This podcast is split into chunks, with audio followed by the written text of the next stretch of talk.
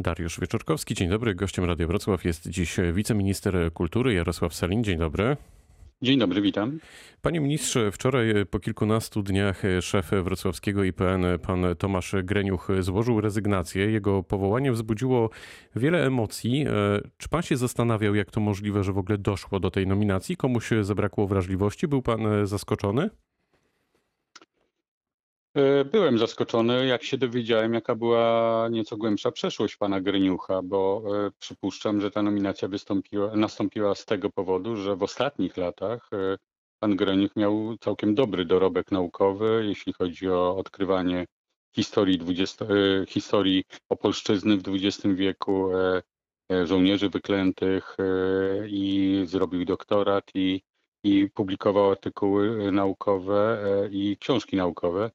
Natomiast y, myślę, że y, słabo była znana wiedza, albo w ogóle nie była znana wiedza na temat jego głębszej przeszłości, właśnie w związku z radykalnymi organizacjami i wykonywania tych symbolicznych gestów, które jednak y, w obrazku te zdjęcia poznaliśmy, szokują i można powiedzieć, że takie rzeczy są niewybaczalne. To nie były grzechy młodości, bo to był już chyba dojrzały człowiek, kiedy te, te gesty wykonywał. No przynajmniej tak mogłoby kiedy... się wydawać.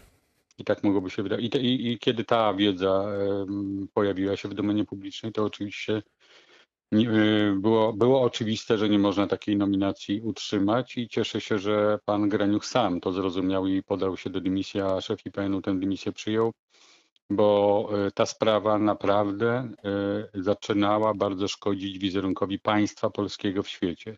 I każdy patriota powinien brać takie rzeczy pod uwagę, że wizerunek państwa polskiego w świecie jest bardzo ważną rzeczą. No właśnie, panie ministrze, przez kilka ostatnich dni e, faktycznie o Polsce było e, głośno i to w naprawdę najodlegle, najodleglejszych e, miejscach na świecie. Czy w pana ocenie coś właściwie dalej w tej sprawie powinno się wydarzyć, czy rezygnacja pana Greniucha już w tej chwili zamyka sprawę?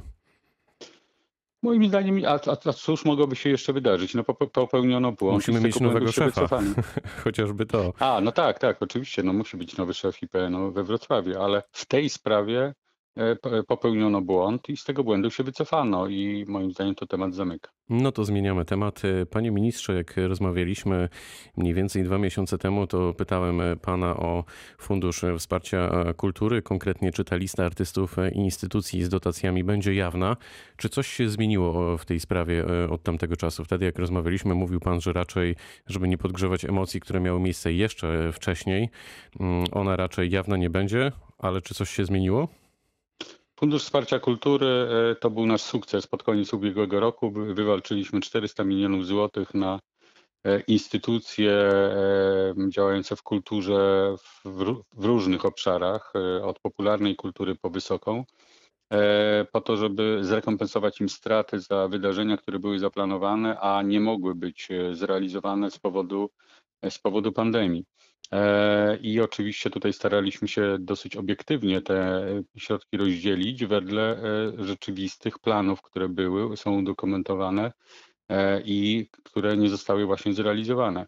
I każdy mógł po te środki sięgnąć i każdy właściwie dostał pieniądze, każdy, kto się zgłosił, z wyjątkiem tam niewielkiego procenta tych, którzy po weryfikacji okazało się, że z kulturą nie mieli wiele wspólnego. I te środki zostały podzielone i bardzo się cieszę, że, e, że mogliśmy w ten sposób e, naprawdę kilka tysięcy podmiotów e, podratować, żeby nie zamykały się, żeby nie zbankrutowały i tak się stało. Czyli innymi słowy, lista będzie jawna czy niejawna? To, co się wydarzyło przy pierwszej odsłonie tej listy, było polskim piekiełkiem po prostu i to nas czegoś nauczyło staliśmy się my jako ministerstwo ofiarami własnego sukcesu, można powiedzieć, bo osiągnęliśmy sukces, że podratowaliśmy te firmy, a potem się okazało, że mm, pojawiło się polskie piekiełko, zaczęło się porównywanie, kto ile dostał, kto, kto się nie zgłosił, e, pretensje do tych, którzy się zgłosili i tak dalej, i tak dalej. Więc moim zdaniem lepiej takiego scenariusza nie powtarzać. Czy podatek y, od reklam w jakikolwiek y, sposób y, w Pana ocenie się zmaterializuje? Gdzie dziś właściwie jesteśmy z projektem, o którym głośno było jeszcze kilka dni temu? Projekt Ministerstwa Finansów, ściśle mówiąc, nazywa się Ustawą o dodatkowych przychodach Narodowego Funduszu Zdrowia, Narodowego Funduszu Ochrony Zabytków i nowego funduszu dedykowanego kulturze i dziedzictwu narodowemu. Ale rzeczywiście w skrócie jest tak nazywany, jak pan redaktor to ujął, podatek od reklam. To jest projekt Ministerstwa Finansów. Wiadomo, że wstępne założenia zostały przedstawione, wzbudziły dużą dyskusję. W zeszłym tygodniu też odbyły się bezpośrednio w Ministerstwie Finansów rozmowy z bezpośrednio zainteresowanymi i jakiś ostateczny kształt ten projekt w Ministerstwie Finansów przyjmie. Nie wiem jaki. E, czekamy na to e, i po to, żeby się potem mogły komitety rządowe i sam rząd nim zająć i e, przyjąć taki kształt, jaki jest akceptowalny dla, dla całego rządu. Taki projekt jest potrzebny? Moim zdaniem tak, zwłaszcza w tej pierwszej części, czyli opodatkowania gigantów cyfrowych. To jest dyskusja już ogólnoświatowa. Widzimy, co się dzieje w Australii. Rząd australijski kontra Facebook i Google I w gruncie rzeczy rząd australijski wygrał, bo tam doszło wręcz do, e, przynajmniej z, z, ze strony jednego z tych podmiotów, doszło wręcz do, e, do wypowiedzenia takiej krótkotrwałej wprawdzie wojny państwu, poważnemu państwu, jakim, jakim jest Australia. Tak nie może być, że, że giganci zarabiają potężne pieniądze na konkretnych rynkach, a nie dzielą się tymi pieniędzmi w żaden sposób z tymi rynkami. E, e, Unia Europejska też ten problem zauważyła. Od dwóch lat dyskutuje nad e, nową dyrektywą o opodatkowaniu właśnie tych gigantów.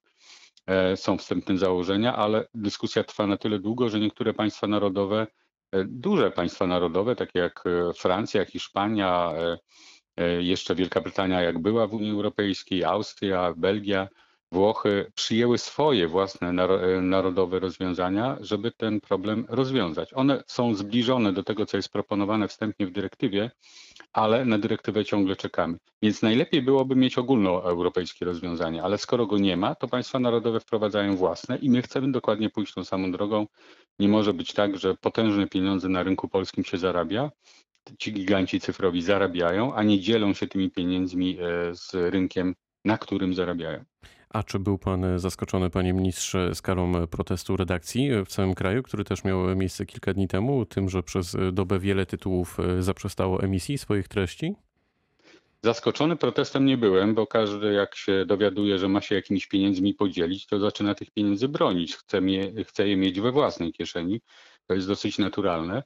E, natomiast zaskoczony byłem formą tego protestu, bo e, wprowadzano opinię publiczną w błąd. Mówiono, że to jest jakiś atak na wolność mediów, na, na, na media w ogóle. E, tymczasem to jest spór wyłącznie o pieniądze.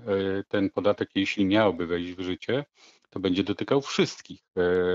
I te media, które rozpoznajemy jako niesprzyjające obecnej, obecnej władzy i te media, które rozpoznajemy jako sympatyzujące z obecną władzą łącznie z mediami publicznymi na przykład. Więc, e, e, więc nie ma tutaj problemu e, uderzenia w wolność mediów. To jest problem sporu o pieniądze. I to było po prostu, ta, ta forma tej akcji była wprowadzaniem opinii publicznej w błąd, szukaniem jakichś kompletnie niepotrzebnych emocji, nieco z boku, dotyczących nie tej sprawy, o której, którą dotyka ta, ten projekt ustawy. W projekcie ustawy o, o, podatku reklamowym, tu użyję po raz kolejny tego e, skrótu, znalazł się również zapis o większej liczbie polskich piosenek, które miałyby być grane na antenach radiostacji w całym kraju. Skąd inicjatywa w tej sprawie i czy taki zapis powinien funkcjonować? Po pierwsze nie piosenek, tylko audycji słowno-muzycznych. Rzeczywiście, że to jest zgodne z prawem Unii Europejskiej. Do 49% można ten pułap podnieść, że audycje słowno-muzyczne powinny być e, wyprodukowane przez producentów e, krajowych, powinny być w języku narodowym i tak dalej, i tak dalej. To jest możliwe i taką propozycję tutaj w tej ustawie też znajdujemy, w, tej, w tym projekcie ustawy znajdujemy. Muszę powiedzieć, że jak zrobiliśmy taką analizę kto e, na przykład w przestrzeni radiowej ten, e, e, ten wymóg wypełnia, to, to prawie wszyscy są albo, albo blisko tego progu, albo na tym progu, albo nawet nieco powyżej. Więc to tylko jest zapis, który porządkuje sytuację. I podkreślam, to, jest, to są audycje słowno-muzyczne, a więc i słowo w języku polskim, i muzyka w języku polskim liczone razem muszą dochodzić do 49%. Intencją jeszcze jest też po prostu pomoc polskim artystom i wie, im więcej prezentacji E, ich twórczości na antenie, tym więcej e, przychodów dla nich. E, myślę, że żadne medium działające w Polsce na narodowym rynku nie powinno się na to obrażać, że e, prezentuje polską kulturę i wspiera polskich artystów. Jak radzą e, sobie kina i teatry kilka dni po otwarciu? Był pan już na jakimś filmie, spektaklu? Nie, nie byłem. Ja tak osobiście jeszcze trochę uważam, jeśli chodzi o spotkania w przestrzeni publicznej, e, ponieważ mam do zaszczepienia e, swojego 85-letniego ojca i 88-letnich teściów, e, więc pomagam im po prostu w tym, w tym żeby dojechać i w wyznaczonym terminie tego, tego szczepienia dokonać. Więc, e, więc ja osobiście uważam, ale oczywiście zachęcam tych, którzy nie mają takich problemów, żeby, żeby korzystać. E, mamy to otwarcie na szczęście już od ponad tygodnia. E, kina otworzyły się raczej w przestrzeni studyjnej. Te duże, duże multiplexy jeszcze są ostrożne, jeszcze się jeszcze oczekują na, na otwarcie. Teatry działają. Dostałem na przykład zaproszenie na sobotę na premierę do Teatru Narodowego w Warszawie, ale z wyżej wymienionych powodów jeszcze nie skorzystam. Eee, I, i, I, chciałbym, żeby tak pozostało. No, jednak to są dosyć bezpieczne miejsca, e, obostrzenia są przestrzegane, wymogi wiadomo jakie są, e, co drugie miejsce zajęte, e, maseczki, żadnej gastronomii wewnątrz w czasie przerw na przykład, więc, więc myślę, że to są i, i tak też mówią eksperci, specjaliści, że to nie są te miejsca, w których moglibyśmy się obawiać jakiegoś nadmiernego rozprzestrzeniania się koronawirusa. A mając na uwadze coraz większe liczby zachorowań, możemy się spodziewać jednak ponownego zamknięcia instytucji kultury? Jak to wygląda w tej chwili w Europie?